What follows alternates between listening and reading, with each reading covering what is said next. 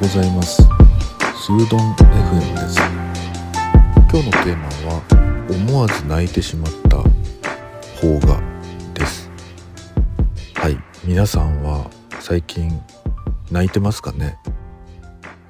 なんかたまに泣きたくなる時ってありますよね。なんだろう。こうデトックスっていうかな。でねこの間あの最近はもうもっぱらネットフリックスで海外ドラマをね見ることが多いんですよね。まあ空いた時間に見てるっていうこともあってなんか一つ面白いのがあるとそればっかりね続けてみればいいのでいちいちねこう探す手間もないし当たり外れもないっていうこともあってついついねあの気に入った作品の続編みたいな感じで見ることが多いんだけどでもやっぱりね同じものばっかり食べてると飽きちゃうっていうのもあってあのたまにやっぱりこうね字幕ではなくて普通に耳でねあの母国語の作品っていうのを見たくなるんですよね。でもね結構当たり外れがあるじゃないですか。まあ邦画ってねだから慎重になっちゃうんだけどまあ前からねすごく気になってた映画があってそれをまあ見たんですね。でそのね作品の名前は「湯を沸かすほどの熱い愛」っていうタイトルの映画なんですけれどもこれがねかなりあの気になってて、まあ、つけたんですよね。なんとなく見出したっていうか。でも何て言うのかな。これはちょっと偏見になっちゃうかもしれないけどあの主演が、まあ、宮沢りえさんなんですよね。ですごく大好きな役者さんではあるんだけどまあ日常にいないぐらいの美貌っていうかな存在なので、まあ、なかなかこう普段の気持ちっていうか一般的な感じにならないんじゃないかな。普段のねリアルな生活感に溶け込まないっていうかね。なんかそういうリアリティみたいな時に、その宮沢さんの存在感が浮いちゃうんじゃないかなっていうふうに、最初はね、思ってたんですよ。だけどね、こう物語がどんどんどんどん進んでいくうちに、もうそんなことはね、忘れてましたね。とにかくね、いいんですよ。そのある意味、やっぱりこう物語をね、短い間で、時間の中で見せつけないといけないわけなので、あの、ファンタジックになってるところはあるんですよね。だけども、とにかく泣ける。俳優さん、その、脇役も含めてね、登場人物がもうかなり秀逸ですね。配役が。もうドンピシャリっていうかね。他の人だったらちょっと成立しないんじゃないかなっていうぐらい、すごくね、自然に役回りができてるなっていう感じのね、物語で、本当に素晴らしかったですね。で、もう一つね、この僕がお話ししたいことがあって、それはね、何かっていうと、今僕はその NHK の朝ドラをね、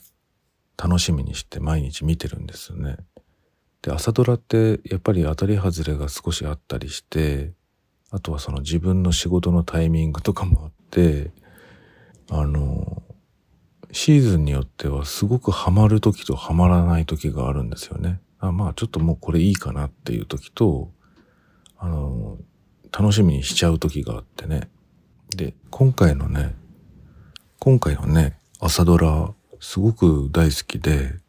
あの、おちょやん、おちょやん？おちょやん？あの、ちょっと、発音はわかんないんですけど、最高に面白いですよね。それであの、おちょやんの中で、主人公を張っている、杉咲花さん、いますよね。このね、杉咲花さんがね、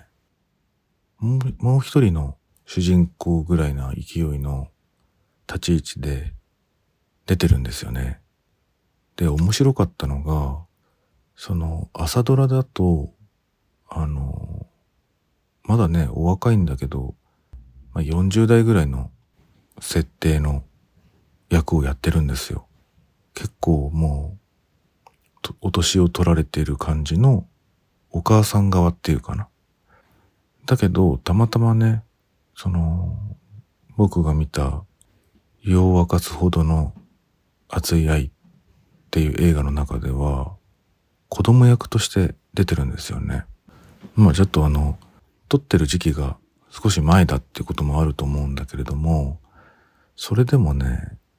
そんなに、その、実際には年を取ってないと思うんですね。これだけ表情が変わってね、存在も変えられて、役柄を全うできるんだなと思ってね、すごいなんか感動したんですよね。なんか役者ってやっぱすごいですね。なんかそういう風に見えるもんね。その人物に。リアルなものに。いやもう全然違うんですよ。だから母役やってもできるし、子供役としてもできるし。それでね、昨日たまたまその、もうすぐその朝ドラも終焉を迎えるシーズンになってきてるんだけど、あの、その朝ドラの後にね、NHK の番組があって、そこにね、ゲストでご本人が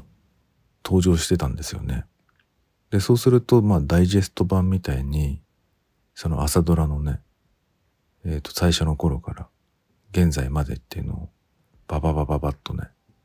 見せていくんだけど、まあ本当に10代の頃から、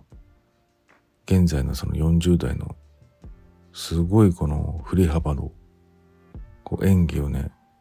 見られたわけだけど、すごい違うんですよね。すごいなと思って。で、それとはもう本当にギャップがあって、現在のご本人、その役柄をしていない本人が登場していて、なんかすごい全然違うから、びっくりしましたね。まあそういうことも含めて、その番組側は狙ってるんだとは思うんですけどね。すごいなってただただ感心をしてしまいましたねとにかくね今朝ドラを見てる人にかなりおすすめしたい